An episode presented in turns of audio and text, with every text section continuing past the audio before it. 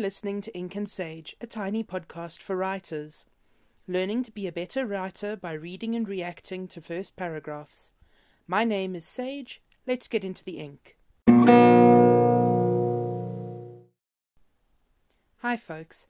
I'm sorry this week's episode is late again.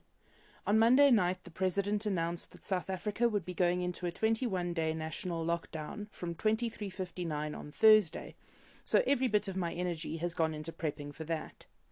Mr. Sage and I are lucky enough to be able to work from home for this time, so we are safe. I hope that you are as well. I want to thank you for listening and being patient. I don't know what the future holds, but as long as I can, and as long as you keep sending me work to react to, I will keep making this podcast. I have some wild ideas for future episodes, so please keep an eye on Twitter and the website so you don't miss out. And now, on with the show. As ever, I'm not an expert. My intention is to be positive and helpful, and my opinions do not reflect the author's worth as people or as writers. Please ensure adequate sodium intake with this podcast.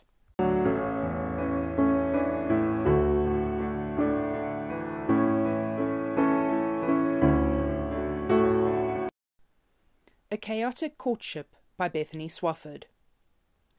A good match is what every young lady searches to find. However, defining what makes a good match can be difficult. The majority of society proclaims wealth and consequence as the most important qualities a lady ought to focus on. Of equal importance is physical appearance. Select few would say a gentleman's character must be examined first and foremost. Still, all would agree a bad match is to be avoided at all costs, perhaps even to the point of being left a lonely spinster. This is a Regency romance, and I think that comes through nicely both in the title and in the paragraph.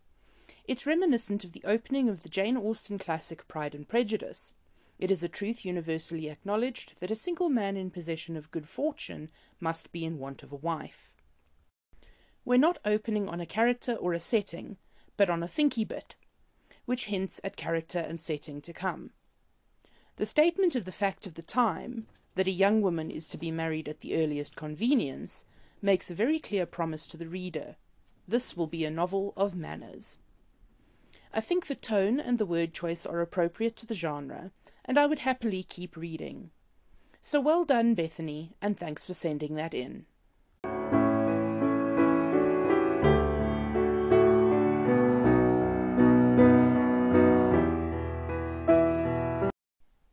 Spare by J. M. Carr.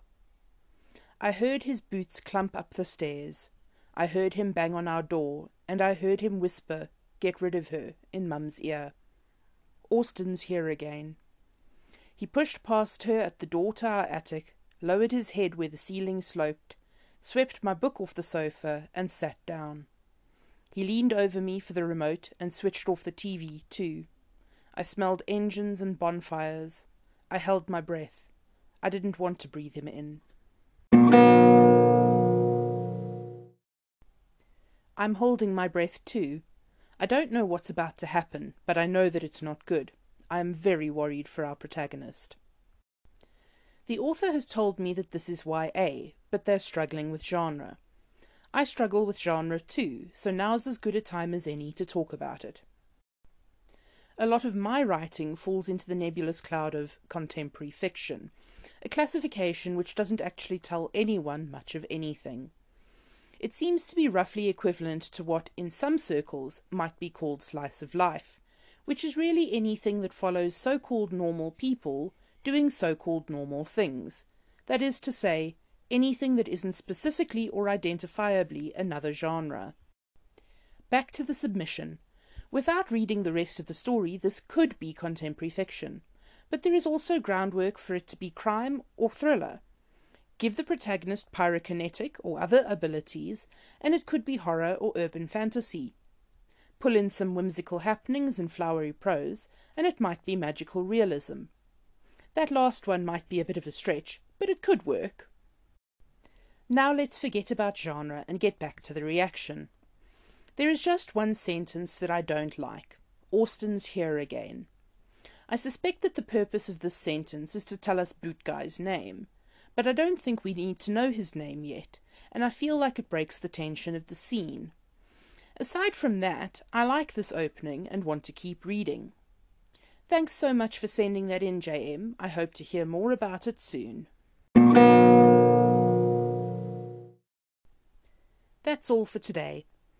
If you'd like to submit your first paragraph, please email inkandsage.podcast at gmail.com. Be sure to include your name or pen name and the title of your work. If you'd prefer to remain anonymous, just say so in the email. If you've enjoyed this episode, please consider rating and reviewing on iTunes or wherever you listen to this. You can also follow at Ink and Sage Pod on Twitter. Transcripts and show notes are available on www.sgdwrites.com under the podcast tab. The theme music is Continue Life by Kevin MacLeod of Incompetech, link in show notes. Thanks for listening, and until the next episode, happy writing.